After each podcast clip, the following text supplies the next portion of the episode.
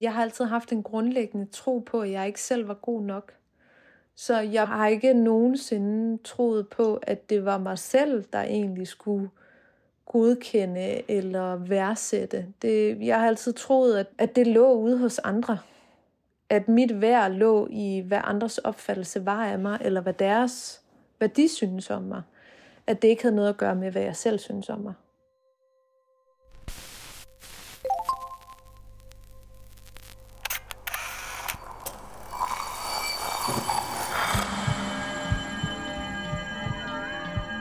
Ser os i spejlet hver dag. Som regel er det i forbifarten. Vi scanner lige kort, om vi ser ud, som vi skal, inden vi fortsætter vores dag. Vi ser det samme spejlbillede igen og igen, i små øjeblikke. Men hvad sker der, når vi tager os tid til at se os selv i spejlet? Hvad ser vi, hvis vi ser os selv i øjnene? Sådan rigtigt. Jeg hedder Liva Mangesi, og du lytter til spejlet.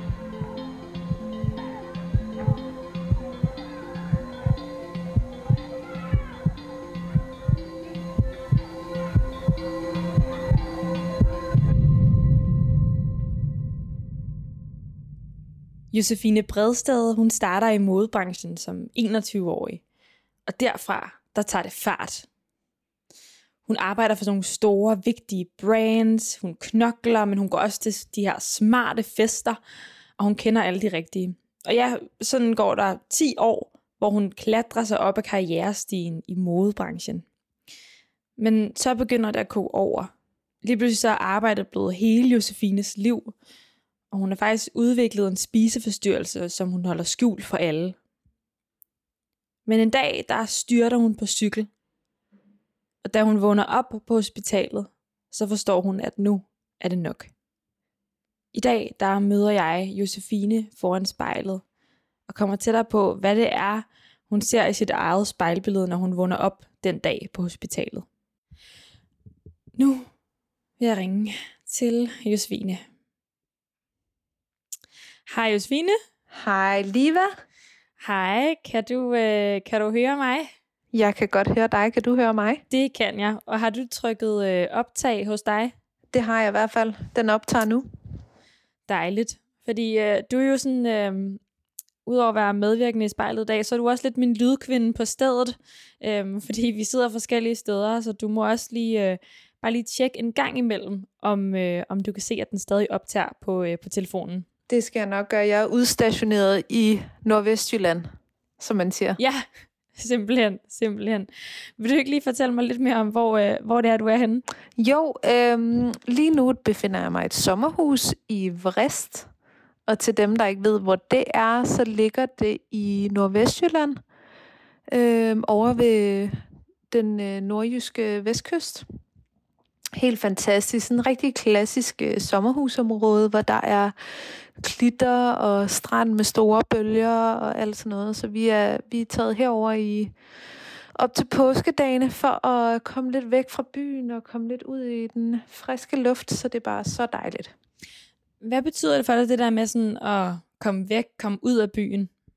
Åh, oh, det betyder enormt meget. Øhm, jeg er vokset op i Svendborg, øh, som ligger på Sydfyn. Og jeg tror, at det der med at have øh, skoven og stranden og sådan noget i baghaven, det har bare gjort, at det, det faktisk betyder mere for mig, end jeg egentlig lige troede, da jeg var yngre. Når man vokser op med det, så tager man det bare som en selvfølge.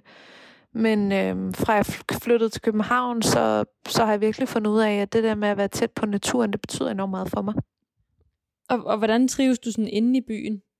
Jeg har det faktisk rigtig, jeg har egentlig haft det godt i byen, og jeg flyttede til København som 19-årig, og var sådan, jeg skal aldrig nogensinde flytte væk fra København. Men øh, nu jeg faktisk har virkelig behov for at flytte ud af byen. Vi er lige flyttet til Amager Strand, som er sådan første stop, men vi har klart øh, planer om at flytte nordpå og flytte til Hornbæk. Øh, og, og egentlig komme væk fra byen, og det er sjovt, fordi det havde jeg virkelig aldrig troet, at, at jeg ville. Øhm, fordi jeg tror, at det, det der med at flytte fra Svendborg var sådan en escape for mig. Jeg skulle bare væk fra sådan en lille landsby, hvor der ikke skete noget, og alle kendte hinanden. Så det var så faktisk befriende for mig at komme til København. Men jeg kan godt mærke nu, at, at det, som jeg har fået ud af at, at være i naturen, det, det giver mig bare noget, som jeg ikke kan få i byen. Og derfor føler jeg, at der, hvor jeg er nu i mit liv, der det at være i byen, det er mere en ting, jeg har lyst til at besøge, end at være i hele tiden. Mit navn er Josefine Bredsted. Jeg sagde mit job op i modebranchen for at lære at elske mig selv. Lige nu ser jeg mig selv i spejlet.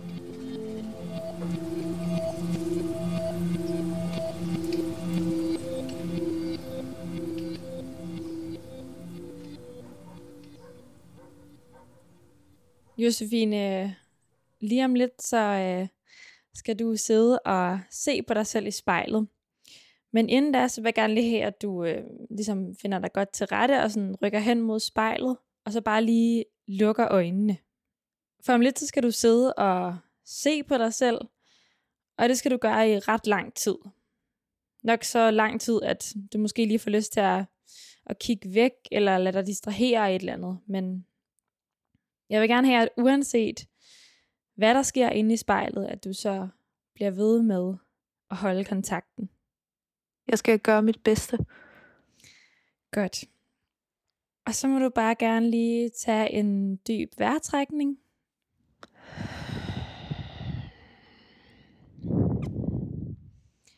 Og når du så føler dig klar, så må du gerne åbne øjnene og se ind i spejlet. Så det jeg godt kunne tænke mig at vide, det er, hvad det er for en Josefine, der ser sig selv i spejlet, lige inden hun vælger at forlade modebranchen. Åh oh, ja. Jeg ville have haft endnu sværere ved at kigge mig selv i spejlet dengang. Øhm, fordi jeg følte, at, at mit liv havde taget en retning, som ikke var mig og jeg ligesom havde øh, ladet mig selv glide ned i en, af en strøm, uden at tænke over, om det var egentlig det, jeg ville. Og jeg tror også, at jeg var et sted, hvis jeg så mig selv i spejlet, at jeg ville være enormt forvirret, fordi jeg ville være et sted, hvor jeg ikke engang vidste rigtigt, hvad det var, jeg havde lyst til at gøre ved det. Altså det var, ja, det, jeg var nok bare enormt forvirret og usikker. Ja, jeg tænker, at det her med, at du siger, at du sådan er du er usikker. Hvad, hvad betyder det? Det er sjovt. Hvis du spurgte min familie, så ville de sige, at jeg var meget stålfast og målrettet, og vidste altid, hvad jeg ville. Men jeg tror altid, det egentlig har været lidt en, en facade, jeg nogle gange har sat op for at skjule for, hvor, øh, hvor, hvor meget jeg egentlig nogle gange tvivlede på mig selv, om jeg var god nok. Så, så der var nok en kæmpe, den der med, inden jeg forlod branchen, jeg tror, jeg var enormt bange. Fordi jeg var bange for, lidt ligesom hvis man er i et dårligt forhold, som man er bange for at forlade, at du ved ikke, hvad der venter på den anden side, så derfor er det nogle gange nemmere at blive noget, der er dårligt, end forlade det for noget, som er ukendt. Jeg kan ikke være med at tænke over det med, at du, at du beskriver det som et, et dårligt øh, forhold, ikke? Altså sådan, og, og det var et arbejde, men det var jo ikke bare et arbejde, kan man høre på dig. Så vil du ikke beskrive lidt mere om, hvordan det ligesom opbygger sig i dig, det her med, at det er som at næsten at gå fra en kæreste og gå fra dit job? Ja, men altså, vi kan jo beskrive det lidt som en kærlighedshistorie, at da jeg er 19 år og flytter til København, så er jeg jo bare sulten på oplevelser, på indtryk, og jeg har altid vidst, at den kreative branche var der, jeg skulle lande. Øh, jeg kommer en enorm kreativ familie, så jeg var sådan, ej, skal jeg gå på kunstakademiet? Skal jeg blive designer? Hvad, hvad har jeg lyst til?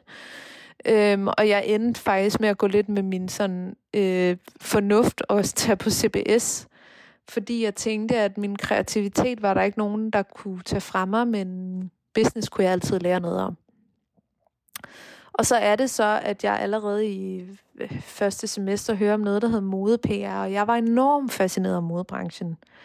Og synes, at, at det at være i modebranchen måtte være, øh, var enormt spændende, og, og det er jo lidt sådan en udefra, når man ser det, kan jo på mange måder godt virke lidt som sådan et lukket, øh, lukket fællesskab. Det er jo lidt en seje gruppe i klassen. Øh, og og, og det, det var jeg enormt draget af at være en del af, og ligesom sådan øh, komme ind i den her sådan lidt mystiske og uopnåelige øh, kreative branche, som modebranchen på en eller anden måde stod for mig. Øhm, og jeg startede så som praktikant på et PR-bureau, og der, der var jeg måske 20 år gammel, 21 år gammel. Og så siden da var jeg jo så i branchen til jeg var 29, og det er jo en ret stor del af ens liv. Altså ens 20'er er jo meget definerende for, hvem man er. Øhm, det, der var særligt ved det her job, det er, at, at for at du kommer måske frem i modbranchen, eller øhm, at du ligesom når, når steppet videre, så bliver du nødt til at investere mere end bare din arbejdskraft. Du bliver også nødt til at investere i dit netværk øh, hele dit liv kommer til at omhandle den her gruppe, fordi det betyder ikke kun noget om, hvor god du er til dit arbejde, det betyder også noget, hvor du kommer fra, hvem du er, hvem ser du i din fritid, hvem går du i byen med. Alle de her ting her har ligesom en enorm betydelse for din status, og man kan sige, at jeg var altså sat rimelig meget bagerst i køen, fordi jeg var bare en lille pige fra Svendborg, Øhm, og, og på den måde, der følte jeg jo nok, at jeg blev nødt til at bevise mit værd endnu mere. Så det gjorde jeg jo, at jeg kastede hele mit liv efter det her.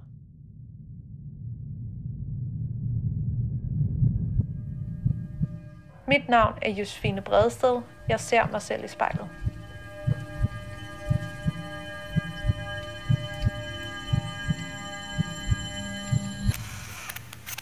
Fordi jeg tænker, når, når jeg hører dig sige det her, det er, at du siger, øhm, du bliver draget af de seje i klassen, at det er ligesom det, modbranchen er. Så hvorfor tror du, at du, Josefine, inde i spejlet, på den her måde bliver draget af de seje i klassen? Jamen, det var fordi, at jeg har altid haft en grundlæggende tro på, at jeg ikke selv var god nok. Så jeg blev nødt til at associere mig med andre for at bevise mit værd.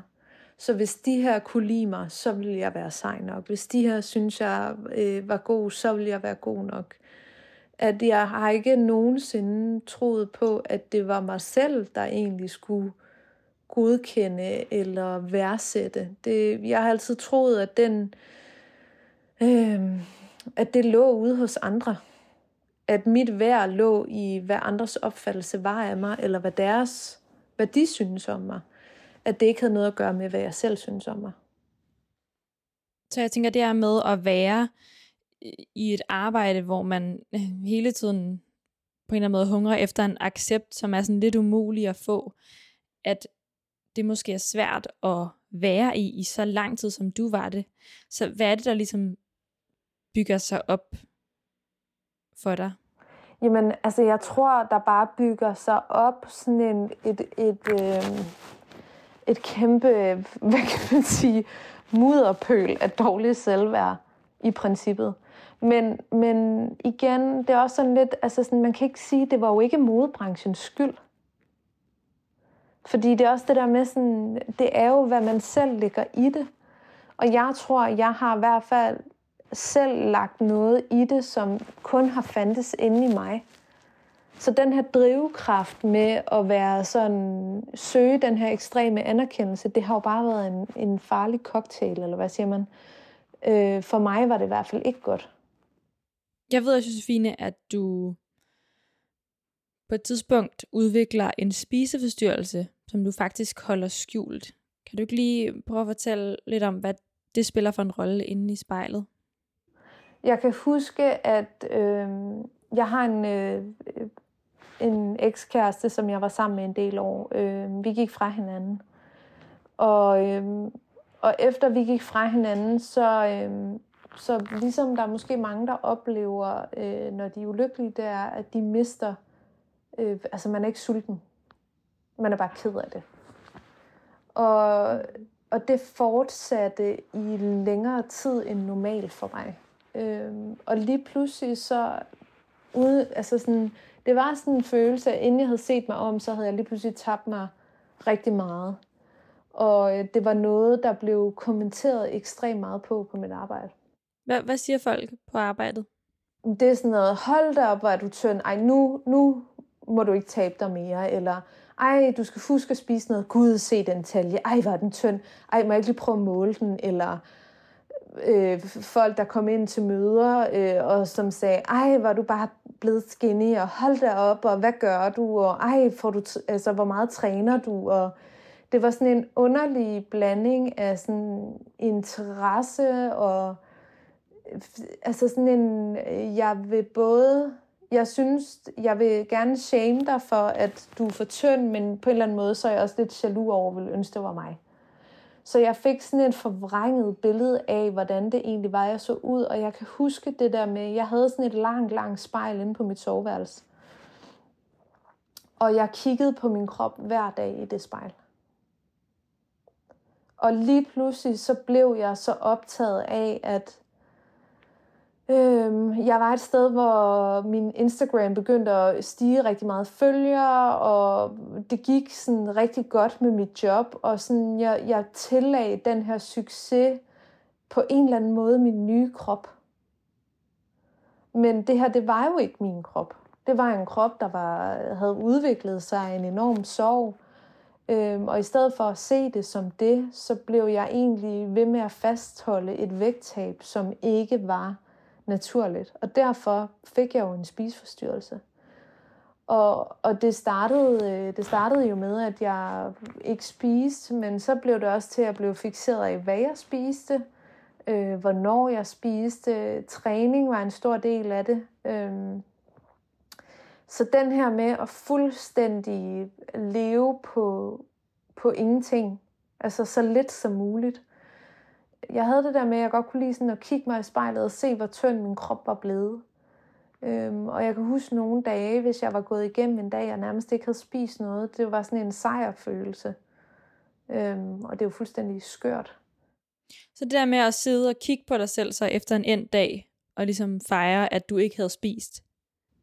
Det var, det var, det, det gav mig sådan en, øhm, sådan en følelse af kontrol i en verden, som, hvor mit følelsesliv var slet ikke under kontrol.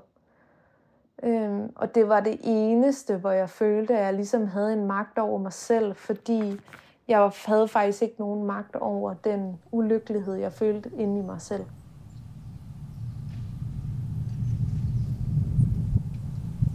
Lige nu sidder jeg og ser mig selv i spejlet. Jeg hedder Josefine Bredsted.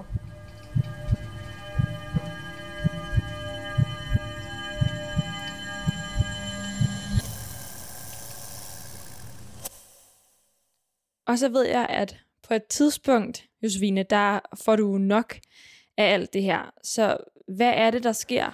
Jamen det, der sker, det er, at øh, fra jeg fortalte, at jeg ligesom blev single og tabte mig rigtig meget, så var mit liv bare basically, og altså, jeg arbejdede 100%, jeg trænede 100%, jeg var sammen med mennesker 100%, jeg gik i byen og drak 100%, og det kan man jo ikke. Altså, du kan ikke gøre alle de her ting på én gang, uden at der på et eller andet, altså når du ikke restituerer, du ikke har et sted, hvor du slapper af.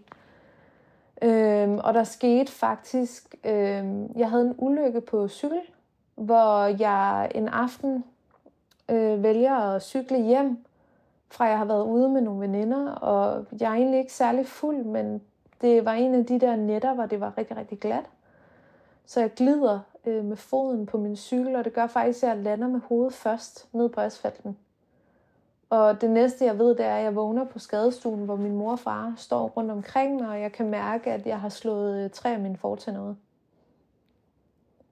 Og det der med at vågne op på skadestuen, øh, og ikke vide, hvor man er, det var enormt sådan det, det, det, det satte nogle tanker i gang om, hvad det var, jeg egentlig havde gang i. Og hvordan det egentlig var, jeg behandlede mig selv. Hvad tænker du, da du, øh, da du får set dig selv i et spejl, og så ser, at du har slået de her tre fortænder ud? Kan du huske dengang, der kom de billeder ud af Rihanna, hvor hun havde fået tæsk af Chris Brown? Mm. Det var sådan, jeg så ud. Altså det lignede, at på en eller anden måde, så følte jeg jo bare, at jeg havde givet mig selv tæsk. Og den der sådan øh, tanke om, hvad er det, du har gjort ved dig selv?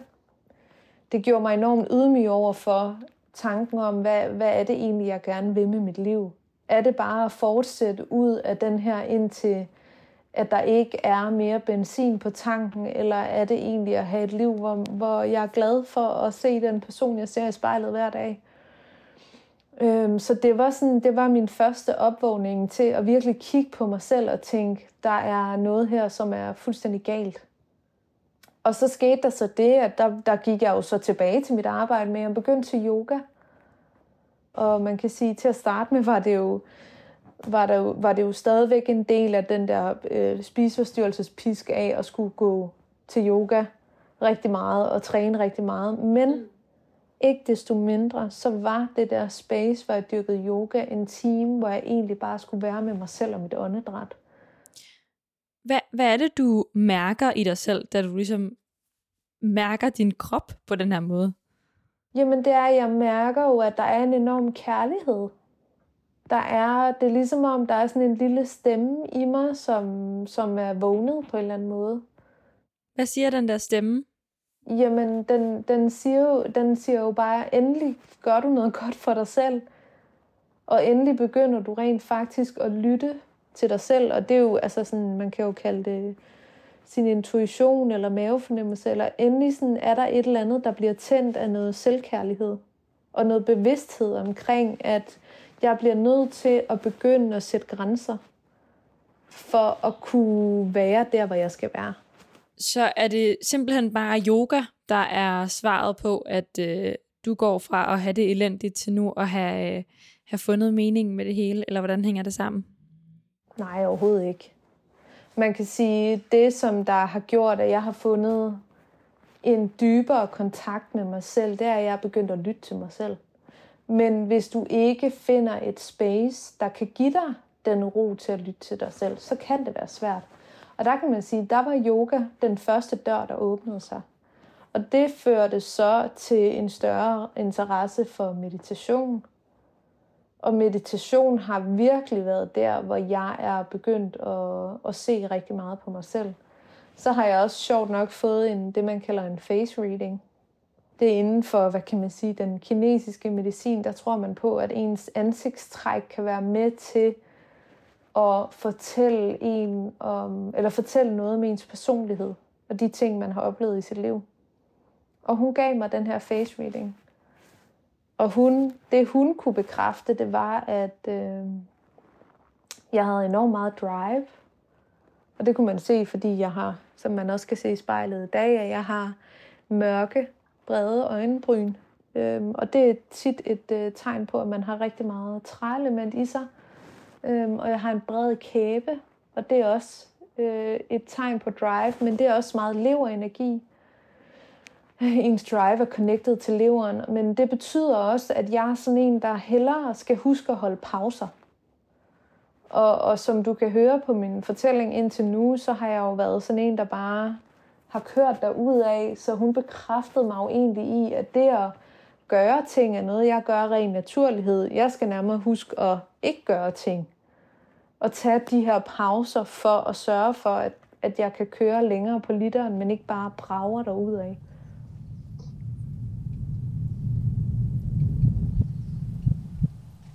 Da jeg styrtede på cykel, fandt jeg ud af, hvor hård jeg havde været mod mig selv. Mit navn er Josefine Bredsted, og jeg ser på mig selv i spejlet. Josefine, du sidder der i et sommerhus og ser dig selv i spejlet. Og vi taler om, hvordan du brugt et årti i modebranchen og slet ikke rigtig kunne følge med, og så styrtede du på cykel. Og det blev ligesom den første opvågen til at lære at tage dig af dig selv. Så hvilken Josefine ser sig selv i spejlet i dag, lige nu? Det er sjovt, når jeg ser på mig selv. Jeg har jo sådan vindblæst hår, som er bare sådan helt naturligt og krøllet. Øhm, jeg har ikke noget makeup på, og min hud den er bare helt øhm, naturlig. Jeg har også fået lidt, et lidt sol af er gå ude. Jeg ser ældre ud, men jeg ser blidere ud. Og jeg har jo fundet ud af ved at skralde alle de der lag af, af om det så er modebranche, make-up, hvad det nu er. Men at det vigtigste er, det er, at jeg når ind til kernen af mig selv og kan sidde og kigge på mig selv, som jeg er nu, uden makeup, uden alle mulige forstyrrelser, og egentlig bare se mig selv for den, jeg er. Og hvem er det?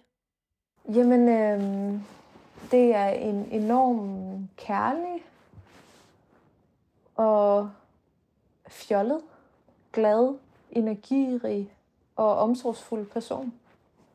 Og det er virkelig de ting, jeg godt kan se, som jeg er i dag, at jeg er ikke kun omsorgsfuld for andre i dag, men jeg er også omsorgsfuld over for mig selv. Og jeg ser en som det, som jeg bruger min styrke på i dag, det er virkelig at, at være der for mig selv og de mennesker, jeg holder af. Og jeg ser også det der drive, som jeg talte om, som jo altid har været der. Men at jeg bare er i stand til at bruge det på, på de rigtige ting, på de ting, der betyder noget for mig, og ikke på at søge noget, som betyder noget for andre.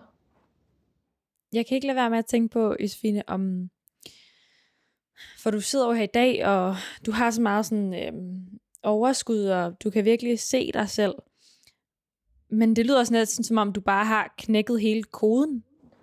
Ej nej, slet slet ikke. Jeg er total, altså hvis, vi også, hvis jeg skal være ærlig om, hvor jeg er i dag, så har jeg også total PMS og akne i hele hovedet, hvis det er det.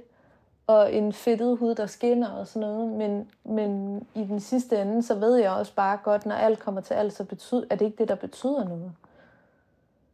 Øhm, så det er ikke fordi, jeg føler, at jeg har knækket koden. Jeg har stadigvæk dage, hvor, hvor når jeg ser mig selv i spejlet, at jeg bliver ked af det, fordi det at elske mig selv vil altid være svært. Men som jeg har lært igennem også min terapeut, så selvkærlighed behøver ikke at være sådan en I love you hver dag. Men det kan være små, fine handlinger, hvor man egentlig gør det, man selv har lyst til. Og det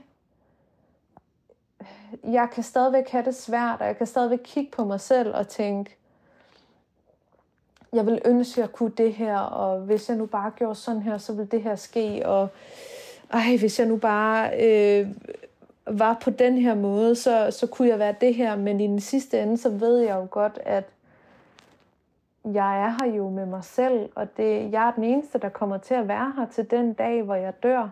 Så hvis jeg ikke arbejder på at have et selvkærligt og elskeligt forhold til mig selv, så kommer jeg ikke til at i den lange ende at vinde på det. Så vil jeg kun tabe. Fordi jeg tror på, at, at hvis man starter på at lægge sin kærlighed hos sig selv, så er man i stand til at give den til andre. Det går bare ikke den anden vej rundt, og det er det, jeg har lært på den hårde, vej, eller på den hårde måde, som man siger.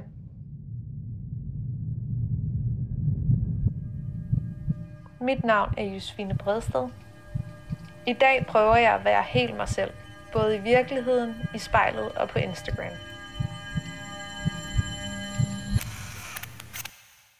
Hvad er det sværeste, du møder i dit eget spejlbillede? Hmm, det er, at jeg ikke, altså hvad kan man sige, at jeg kan jo godt sige, at jeg jo gerne vil elske mig selv, men det er, at jeg ikke altid gør det. Hvad siger øh, stemmen ligesom til dig på sådan en, en rigtig dårlig dag? Mm, jamen, den siger til mig, at jeg ikke er god nok, og at øh, jeg sagtens kunne gøre alt det, jeg gør bedre, at øh, jeg burde være meget mere, end jeg er, øh, at jeg ikke har nogen venner, og at jeg er ensom, øh, og at alle andre er bedre end mig. Og den siger måske også, at du skal ikke tro, du er noget, fordi du kommer ikke, du kommer ikke af nogen fin familie. Du er bare en lille, øh, øh, du voksede op med en, skulle jeg til at sige, fattig enlig mor og en far, der er alkoholiker. Så du kan ikke blive til noget. Ja, jeg lavede nemlig også mærke til øh, tidligere, at du du kaldte dig selv øh, sådan en, den lille pige fra Svendborg. Så, så hvem er det, den lille pige fra Svendborg øh, er inde i spejlet? Jamen, det er jo nok det der med, sådan, at man egentlig bare, at jeg grundlæggende nogle gange kan, kan tænke folk lidt, tænker jeg er bare sådan en bunderøv på en eller anden måde. Og, og det er der jo ikke noget galt i, men for mig, da jeg var yngre, så var det virkelig sådan en opfattelse, jeg på en eller anden måde flygtede fra at være. Fordi jeg ikke synes, det var godt nok i forhold til, når jeg så alle de her seje mennesker, som jo bare virkede så mega cool. Øhm, så var sådan en bunderøv fra Fyn, det var måske ikke lige det, der var mega cool. Så jeg prøvede faktisk at fornægte meget af det, som jeg jo egentlig godt kunne lide. Som jo er det, jeg dyrker i dag, der er naturen og, og alle de her ting, som, som jo betyder rigtig meget for mig. Synes du, det var skamfuldt at være der, hvor du var fra?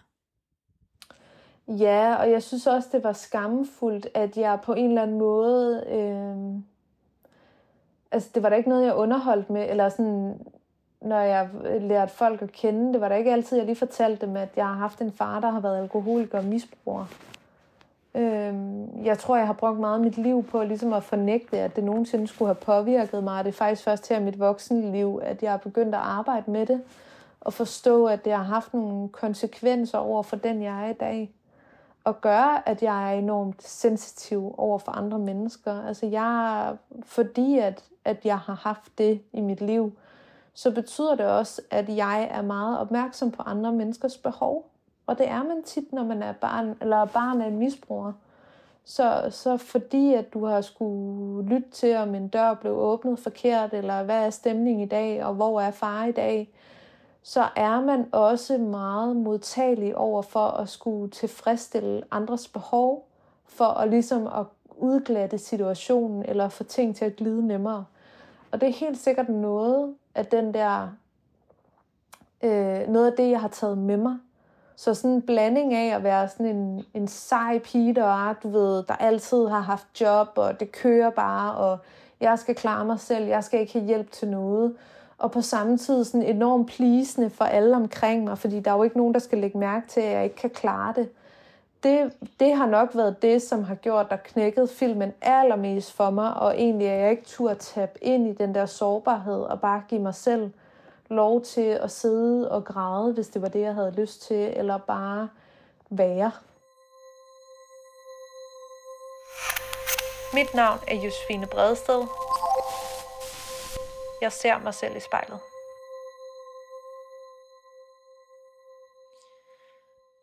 Josefine, nu har du siddet og set dig selv i spejlet, både, øh, både lidt på Instagram, men også inde i det fysiske spejl, du sidder overfor. Hvordan har det været? Jamen, det har da været øh, en, en virkelig god, det har jo nærmest været ligesom sådan en terapi-session. Øhm, jeg synes, det har været vildt dejligt. Det er jo dejligt at se på sig selv. Det er faktisk sjovt at se på sig selv, mens man taler, fordi på en eller anden måde, så står du meget mere til ansvar over for det, du siger. Øhm, fordi du står rent faktisk og siger det til dig selv. Så hvis du siger til dig selv, at du er smuk, eller du har overskud, og du har energi, og du er glad, og alle de her ting, så lige pludselig så er det sådan, som om sådan, gud, det er jeg jo. Og det synes jeg er en enorm fin ting, og det der med at have en dialog med sig selv i spejlet, ikke kun inden i hovedet, men også rent faktisk tale til sig selv, det synes jeg øh, har været en enorm, øh, hvad kan man sige, spændende øvelse. Jeg er da helt inspireret. Tusind tak, Josefine, fordi at, øh, du vil sætte dig foran spejlet med os i dag og dele øh, åbent og ærligt ud. Tak fordi jeg måtte være med, og tak for de vildt gode spørgsmål.